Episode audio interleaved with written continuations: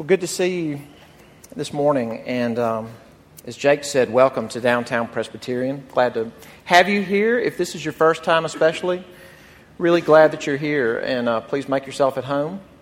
And if there's questions that we can answer, please let one of us know. Uh, if I haven't met you, my name is Brian Habig, and I'm one of the pastors here. And That was Jake Patton, that was leading us in worship.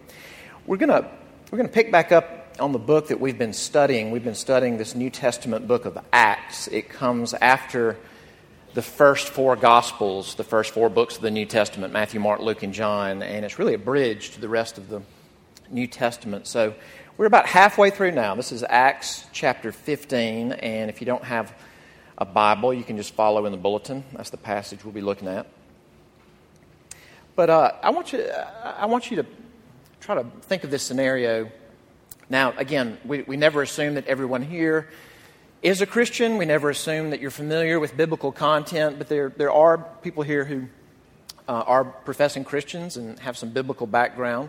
So, if, if that's you, I, I want you to picture this. Picture if you were going to write someone a short letter and you're going to write someone who's confused about the essence of Christianity and you're just going to write one letter. You're not going to send them a packet.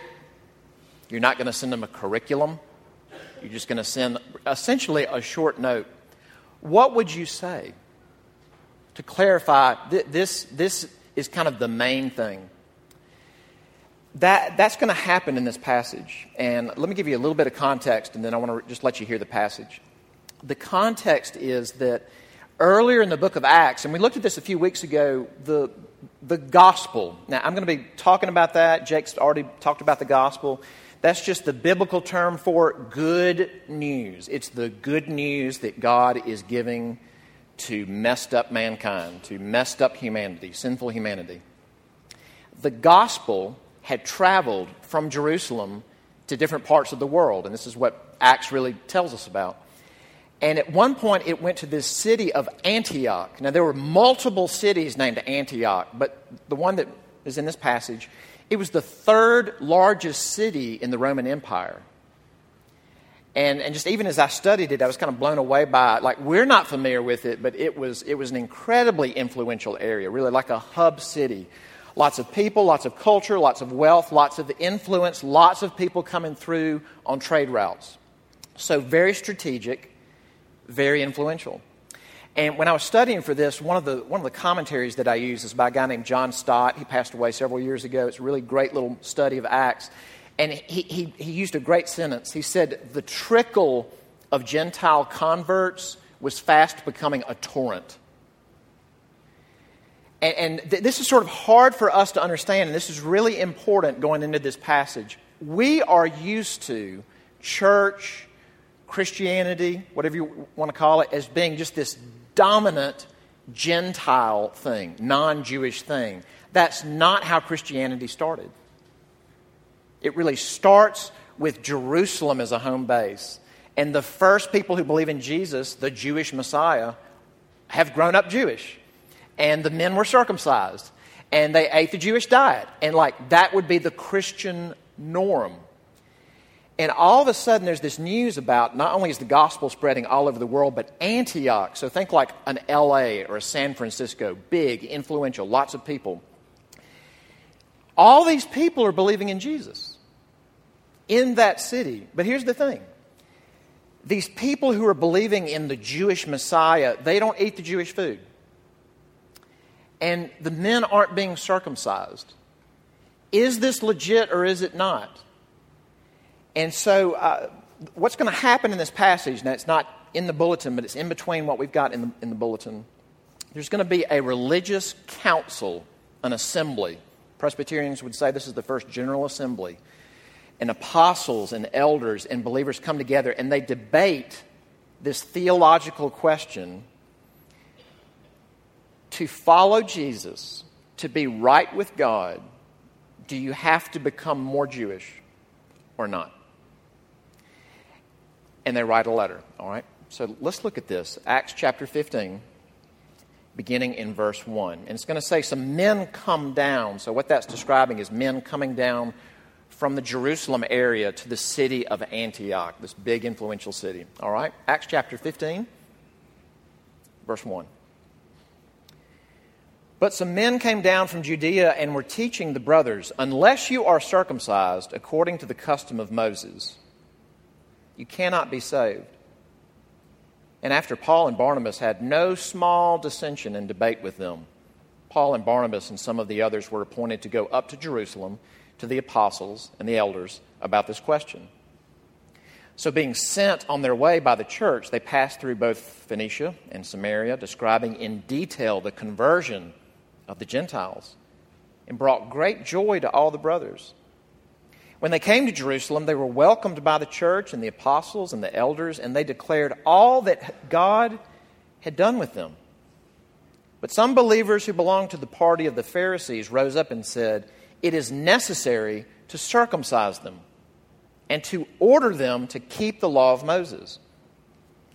The apostles and the elders were gathered together to consider this matter. And after there had been much debate, Peter stood up and said to them, Brothers, you know that in the early days God made a choice among you, that by my mouth the Gentiles should hear the word of the gospel and believe. And God, who knows the heart, bore witness to them by giving them the Holy Spirit, just as He did to us. And He made no distinction between us and them, having cleansed their hearts by faith. Now, therefore, why are you putting God to the test by placing a yoke on the neck of the disciples that neither our fathers nor we have been able to bear? But we believe that we will be saved through the grace of the Lord Jesus, just as they will. So, when this council has met, they've debated, they've come to a conclusion, they draft a letter, and they send it down to these Gentile Christians in Antioch. So let's pick up there, verse 22. Then it seemed good to the apostles and the elders with the whole church to choose men from among them and send them to Antioch. With Paul and Barnabas, they sent Judas, called Barsabbas, and Silas, leading men among the brothers, with the following letter The brothers both the apostles and the elders, to the brothers who are of the Gentiles in Antioch, in Syria, and Cilicia. Greetings. Since we have heard that some persons have gone out from us and troubled you with words, unsettling your minds, although we gave them no instructions, it has seemed good to us, having come to one accord, to choose men and send them to you with our beloved Barnabas and Paul, men who have risked their lives for the, sake, uh, for the name of our Lord Jesus Christ. We have therefore sent Judas and Silas, who themselves will tell you the same things by word of mouth. For it has seemed good to the Holy Spirit and to us to lay on you no greater burden than these requirements that you abstain from what has been sacrificed to idols, and from blood, and from what has been strangled, and from sexual immorality. If you keep yourselves from these, you will do well. Farewell. So when they were sent off, they went down to Antioch, and having gathered the congregation together, they delivered the letter. And when they had read it, they rejoiced because of its encouragement. This is God's word. Let's pray together.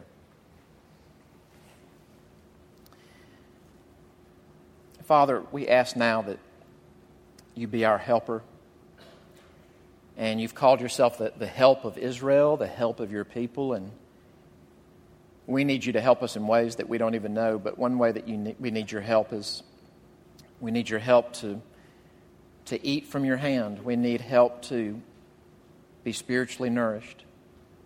We need help to listen and concentrate. We need help not to be closed off to you. So help us and open up our hearts with your word. And we ask this in Christ's name. Amen. Let me start off with something that I've read to, to some of you before. This is by a, a writer named Jean Fleming. And uh, she wrote this a while back, so she says at this point she's been a Christian for 20 years. By now, she's probably been a Christian for, I don't know, 40 years. But let me just read the quote. She says, In the 20 some years I've been a Christian, I've received instruction on and been challenged to read my Bible daily pray without ceasing, do in depth Bible study regularly, memorize Scripture, meditate day and night, fellowship with other believers, Always be ready to give an answer to the questioning unbeliever. Give to missions and to the poor. Work as unto the Lord. Use my time judiciously. Give thanks in all circumstances. Serve the body using my gifts to edify others. Keep a clean house as a testimony. Practice gracious hospitality. Submit to my husband. Love and train my children. Disciple other women. Manage finances as a good steward. Involve myself in school and community activities. Develop and maintain non Christian friendships. Stimulate my mind with careful reading. Improve my health through diet and exercise. Color coordinate my wardrobe watch my posture, and simplify my life by baking my own bread. Now, I think, I think she was probably going for effect, although she probably has at some point heard, heard all of those. But I'll just tell you from my own experience that that, that resonates because I, I'll tell you from a, a preacher slash teacher perspective, it's very easy when you want to like you know, give people their marching orders and, and let people know that we can't just sit around. There's a lot of stuff to do. It's just really easy to start sentences like, well, real Christian men, and then fill in the blank. You know, are real Christian women, and then fill in the blank. Are real Christian families, and then fill in the blank. And what you fill in the blank with is the thing that you need to do. And the thing is, Scripture does call us to do things. I mean, like last week I was talking about this, like, very stark, clear call to love and care for widows and orphans and their afflictions. And I, and I tried not to water that down. I tried to let the scriptures, and not just that, but even earlier ones that it echoes, I wanted us to hear it saying it's calling us to do certain things in this world. But the way it can end up feeling in your heart, and when I, when, I'm, and when I talk about your heart, I'm not just talking about your feelings, not like Hallmark card heart. I'm talking about like the control center of our insides. Like our insides where we really do the thinking and the responding and the prioritizing and the doing in your heart. That in your heart, what it starts to feel like is, I cannot keep up with everything that I'm supposed to keep up with. I mean, I've heard so many sentences start with some version of, Christians today need to, real men who love Jesus need to, families that are going to follow God need to. That I can't even I can't keep it straight anymore. And what's so toxic about that is that the net effect is that the, the message of Jesus and like being a Jesus person and being in the Jesus community no longer seems like good news. And what jumps off the pages of Scripture, and it's, it's inherent in the Old Testament, it is explicit in the New Testament, is that this is absolutely wonderful news. It is wonderful news. And it's not like wonderful news where I have to grab you and wrench your arm behind your back and go, admit it, it's good news, isn't it? Isn't it? It's, it, it is good news to anybody in their condition. I want to I wanna use this text, not use it, I want to I wanna dig into this text, but, but let it show us that the good news is actually good. And, and here's my points the good news is believed, not improved. The good news is believed, not improved. And the good news lifts up, not weighs down. And the good news lifts up, not weighs down. Right, first off, the, the good news is believed, not improved. Now, again, here's the context. The gospel had gone into this big, strategic, influential uh, city in the Roman Empire, third biggest in the Roman Empire, Antioch, and people responded to it in faith. They're believing in Jesus as the Lord and the Savior. I mean, in the Roman Empire, they're believing that Caesar is not Lord which would have been one of his terms. They're believing that Jesus is Lord. So, those original evangelists or missionaries, whatever you want to call them, they move on, and a group comes from Jerusalem behind them to these new believers in Jesus in the city of Antioch. And they don't come and say, Don't believe in Jesus. That's not their, that's not their message. They say, You do have to believe in Jesus. He is the Messiah. But you must also keep the law of Moses. And specifically, men must be circumcised, the sign of being brought into the community of God's people. So believe in Jesus, plus that, and you'll be saved. But you can't just believe, period, and be saved. Now, here's, here's how the text describes it. Verse 1 Some men came down from Judea and were teaching the brothers, right, new believers, unless you are circumcised according to the custom of Moses, you cannot be saved. And that gets into a, there's a hot debate, especially between Paul and these men, because he's from their background. Well, then you get to verse 5 and it says this the debate's gone to Jerusalem. Some believers who belong to the party of the Pharisees, and boy, that, did you catch that phrase? That there were people who had, like Paul, grown up Pharisee and now were believers in Jesus. But here's their point of view. Some believers who belonged to the party of the Pharisees rose up and said, It is necessary, all right? Like you have to do this. It is necessary to circumcise these new Gentile Christians and to order them to keep the law of Moses. Now, again, this doesn't really land with us. We've just grown up and we Gentiles are Christians. Most everybody in this room ethnically is Gentile. I don't know the ratios, but I think overwhelmingly Gentile backgrounds. Uh, here's the best summary I've, I've I encountered uh, working on this. This is by a New Testament scholar named John Polhill. He says, The first Christians were all Jews. Jesus was a Jew and the Jewish Messiah. God had only one covenant people, the Jews. Christianity was a messianic movement within Judaism. Jews had always demanded of all Gentile converts the requirements of circumcision and rituals of the Torah. Why should that change? In other words, these men who are saying, okay, yeah, you must believe in Jesus. God has sent the Messiah.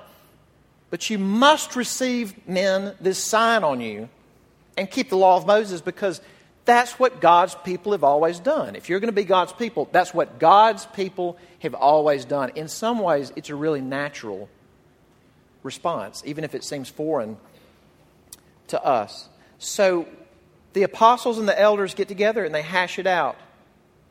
What is their conclusion? And I want you to see this loud and clear, see it vividly. Verse 7. After there had been much debate, Peter, now pause button, Paul was the apostle to the Gentiles, but Peter was the apostle to the Jews. Grew up Jewish, knew the Jewish people from the inside. Peter stood up and said to them, Brothers, you know that in the early days, God made a choice among you that by my mouth the Gentiles should hear the word of the what? The gospel. That these people should hear good news and do what? And believe, period. Not believe plus. Verse 8 And God, who knows the heart, bore witness to them. Says he gave them the Holy Spirit. Verse 9, he made no distinction between us and them, having cleansed their hearts by what? Faith. Period. Verse 11, we believe that we will be saved. This is interesting. Now he's turning the table where the question he's asking is, how do we know that we're saved? They're saved. How do we know that we're saved? Verse 11. We believe that we, the apostles and elders, will be saved through the grace of the Lord Jesus. And, and I, I, really want to be careful and make sure that we're on the same page because it's easy to assume that, oh, okay, grace. Everybody knows about grace. Everybody knows what the word grace means. I don't think everybody knows what the word grace means. What is grace? Uh, the, the, way I used to explain it was I used to say that grace was, well, let's put it this way. If I, if this is me grabbing a lawnmower, okay, if I mowed your yard and we had agreed on a price of I'll mow your yard for, for 20 bucks. If I mow your yard and you give me 20 bucks, that's wages.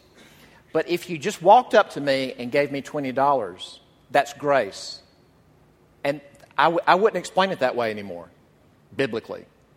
Biblically, what it would be like if I mowed your yard for 20 bucks, mowed it, and you gave me 20 bucks, that's wages. If I punched you in the face and was cruel to your family, and you gave me $20, that's grace. It's not just that it's unearned, it's, it's favor and kindness, not just in the absence of merit, in the face of demerit. That's grace. And here's this is Peter.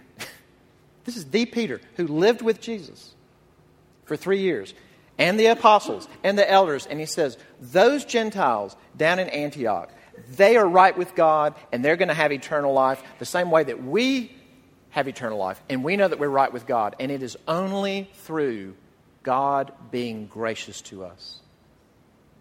It's only through the grace of Jesus, what he did for our demerit. And that's it. And here's the thing even as I've been thinking about this all week, and even as if I am like, I'm all in in believing what I'm saying to you, I immediately feel this thing in me that wants to rush and say, but we still have to do a lot of stuff. You know, it's like I want to just then go, but don't go crazy with that. There's a guy named uh, Martyn Lloyd-Jones. He was a pastor in uh, first in Wales and then in London. It's like a five minute walk from Buckingham Palace, Westminster Chapel, and just had a pretty remarkable ministry. Okay, when I tell you, I wish I could show you his picture that I've got on this handout. When I tell you that Martyn Lloyd-Jones was not loosey goosey, believe me when I say Martyn Lloyd-Jones was not loosey goosey. He was old school. But here's what he said about there's a litmus test you can apply about are we really believing and communicating the gospel? Here's what he says. He's a preacher. He says, The true preaching of the gospel of salvation by grace alone always leads to the possibility of this charge being brought against it. There's no better test as to whether a man is really preaching the New Testament gospel of salvation than this that some people might misunderstand it and misinterpret it to mean that it really amounts to this that because you're saved by grace alone, it doesn't matter at all what you do. Now, he was, again, he was not loosey goosey. But he says this you'll know when you're really preaching and believing good news that's really good and free when it sounds for all the world like you're saying, you know what, you can believe and it doesn't even matter what you do. If you're not misunderstood sometimes to, being to, to, to be saying that, then you're probably not really giving people good news. If you're putting an asterisk beside it, or kind of putting a little caboose on the end of it, like, don't get crazy, remember this too. Some little rider clause, then it's not the gospel. He says that's a litmus test. Um, is that how it feels to you? If you have come into contact with the good news, does it feel like, okay, yeah, great, I'm going to heaven, but for crying out loud, it's like killing me right now? I feel like the Bible is the tax code or something. Because what God is saying to us, like when, when the apostles and the elders boiled down the meat and potatoes of what this thing is about in a short letter, they said this It's good news. It's good news. You believe it plus nothing to know that you're right with God. You believe it plus nothing to know that you have His favor and you have eternal life and you're going to be with Him forever, period. But the other thing is this the way that we live that out and respond to it, does it connect us to people more or does it divide people? Uh, I, I, just I came across this piece this week and it was from the UK Guardian and it was about what Britain voted as the number one religious joke of all time. It's by a guy named Emo Philips. I'm going to see if I can do this joke uh, from memory. I'm going to tell it from his point of view. He says, I was in San Francisco and I was on the Golden Gate Bridge, And I saw a man that was about to jump off the bridge and take his life. And I said, Don't do it. And he said, Nobody loves me. And I said, Do you believe in God? And he said, Yeah. And I said, Me too. Are you Christian or Jewish? He said, I'm Christian. I said, Me too. Protestant or Catholic? He said, I'm Protestant. I said, Me too. What franchise? And he said, Baptist. I said, Me too. Northern Baptist or Southern Baptist? He said, Northern Baptist. I said, Me too. Northern Conservative Baptist or Northern Liberal Baptist? He said, Northern Conservative Baptist. I said, Me too. Northern Conservative Baptist Great Lakes region or Northern Conservative Baptist Eastern region? He said, Northern Conservative Baptist Great Lakes region. I said, Me too. Northern Conservative Baptist Great Lakes Region Council of 1879 or Northern Conservative Baptist Great Lakes Region Council of 1912? And he said, Northern Conservative Baptist Great Lakes Region Council of 1912. And I said, Die, heretic! And I pushed him off the bridge.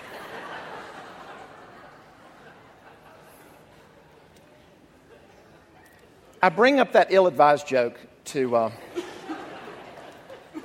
to say that quite literally in that joke, the add ons are piling up to like it just ultimately divides them at the end. Now, contrast that with what the gospel does to people. Go back to verse 8. This, again, to belabor the point, this is Peter the Peter. As in, Peter makes the confession, and Jesus says, On this rock I will build my church. Verse 8 God, who knows the heart, bore witness to them, these Christians in Antioch, by giving them the Holy Spirit, just as he did to us. And get this, verse 9. And he made no distinction between us and them. They are just as in as the apostles are in. They are just as clean and redeemed as the apostles. And boy, this has such a great echo in the letter. Look how the letter starts. You know, in, in the first century, in this kind of context, you don't begin with the name of the person you're writing. The, the, the sender gives their name, and then, then the recipient. So listen, this is so elegant. The apostles and the elders draft it this way they say, the brothers, both the apostles and the elders, to the brothers who are of the Gentiles. Like they call them what they call themselves. And I, you know, I, let me be candid. I'm not Presbyterian by default. Mean, theologically, structurally, these reflect my convictions from the Scripture. And like any denomination, it's not a perfect denomination. It's like I heard one person describe it as, well, it's a mess, but it's one of the better messes that I know. But do, do Presbyterian believers in the gospel believe that there's something that we've added that makes us a better kind of Christian? Like a better brand than this tradition of believers in Jesus or that tradition of believers in Jesus? God makes no distinction. And what you may have just heard me say is doctrine doesn't matter. I'm not saying that. Or what we do doesn't matter. I'm not saying that. Or how we worship doesn't matter. I'm not saying that. But as far as what gives us a right standing to stand before the living God, to stand before the living God like we all will one day at the end, you have Christ or you don't. And if you have Christ, there is no distinction. You have good news. That's the first thing. Uh, second thing is that the good news lifts up it doesn't weigh down. Notice a couple of key words here. Verse 10, this is back to Peter's speech. He says, Now therefore, why are you putting God to the test by placing a yoke on the neck of the disciples that neither our fathers nor we have been able to bear. Now, you know what a yoke is? Uh, sometimes you'll even see them in you know, some place that has old artifacts or maybe up on the restaurant that has bric-a-brac on it or something. Maybe you've seen a yoke at a Walmart. Uh, I don't know, or a, um, whatever. But uh, it, it's the thing that you put on the ox or the beast of burden to direct them. And it's kind of like the point of connection between the driver and the, and, and the beast of burden. Now, that term was not necessarily a bad term because we're going to be guided by something. Like we're going to have some kind of, you're going to have some kind of yoke in your life. Something's going to direct you, move you, steer you. And Jesus even used that term positively. You know, he said that my yoke is easy and my burden is light. Like if I steer you, if I drive you, I will not be cruel to you. I'll be life giving to you. But Peter stands up and says this to these people who say, okay, yeah, they got to believe in Jesus, but they also have to keep the law of Moses. Peter says, why are you putting a yoke on them that we can't do? Are you really familiar with the requirements of all of the law of Moses? Because if you're going to keep one part of it, you got to keep the whole deal. The law itself says this Cursed is everyone who does not abide by all things written in the book of the law to perform them. You can't keep 99% of the law and be square with the house. You got to keep 100%. You haven't done that. I haven't done that. Do not put that yoke on those new believers. And so then when they draft the letter, what do they say? Verse 28 it has seemed good to the Holy Spirit and to us to lay on you no greater burden than these requirements. We'll look at those in just a second. And when they got the letter, look at the effect of it. You know, when, when they received a letter that didn't throw the kitchen sink at them, but lifted the burden from them, verse, look at verse 30.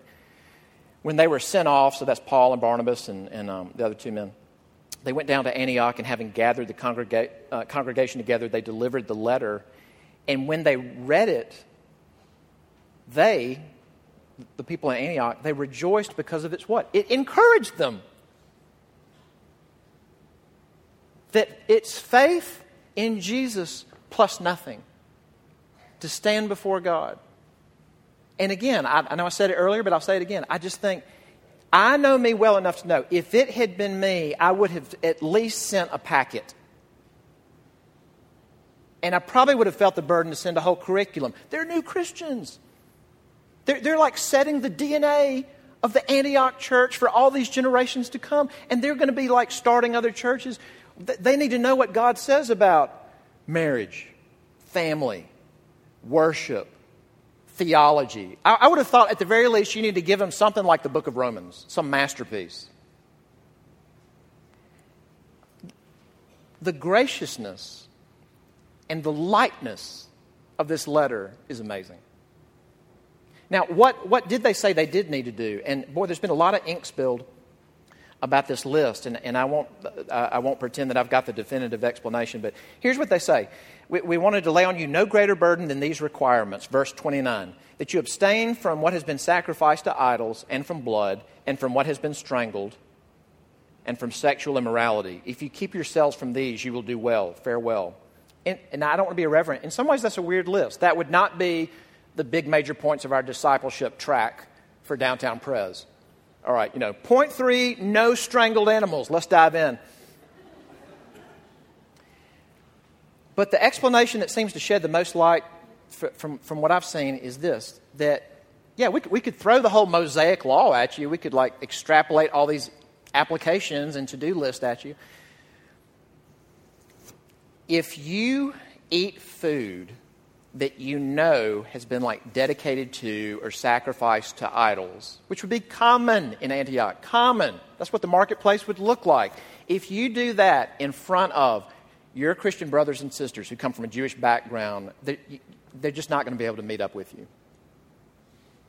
It's going to create more problems than it fixes. How about you avoid those foods? And, and the one about not eating blood, again, that might not seem like the big thing that we need to do in our lives.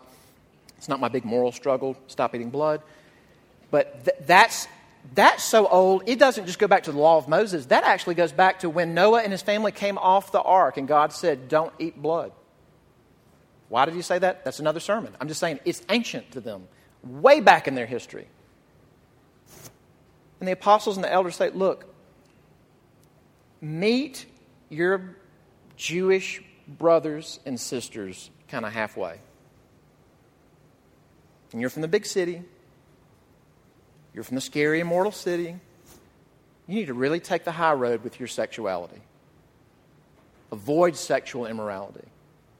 Like, do some big things to send clear signals. I belong to Jesus and I love you. And I'll, I'll take, now this is kind of apples and oranges, but I thought about this when, um, when a friend of mine started our denomination's campus ministry at Harvard University, a guy named Glenn.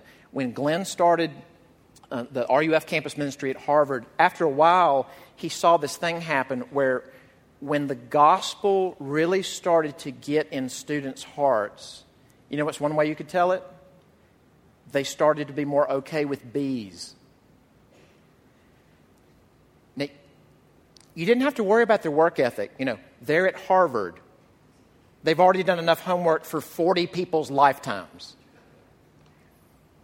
But what happened, and it wasn't because you know, that he was standing up there saying, hey, look, forget your classes, come to more campus ministry activities. No, he wasn't doing that.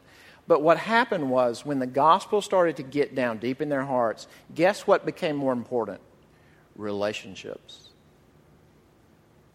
Not just tasks, not just the track, not just achievement, but the people in their lives. And as relationships began to encroach more into their schedule, guess what suffered?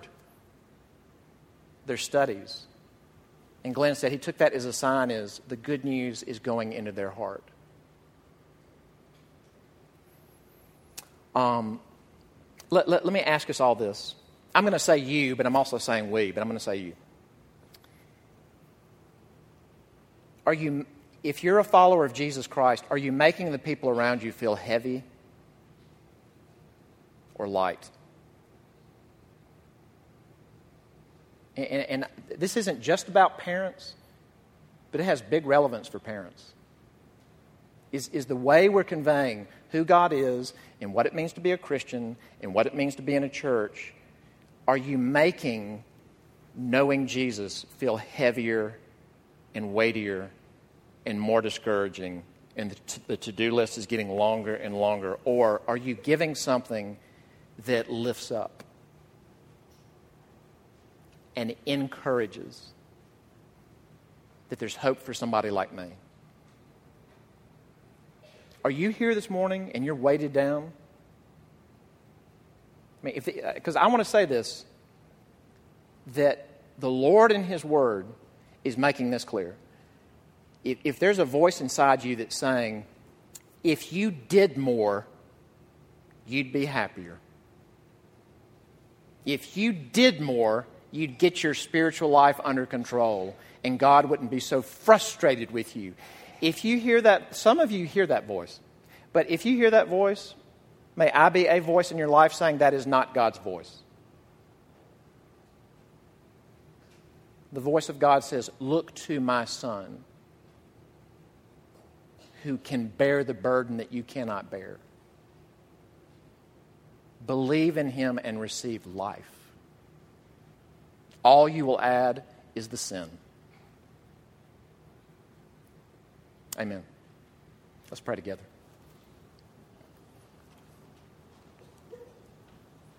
Father, for good news that we don't have to add to, that we can add to for good news that lifts us up and doesn't crush us.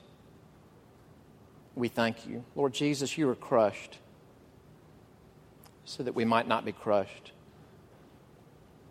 You were lifted up on a cross so that we might be lifted up to your Father. We thank you for doing what we could not do. We thank you that it's good news for anybody. We pray in your name. Amen.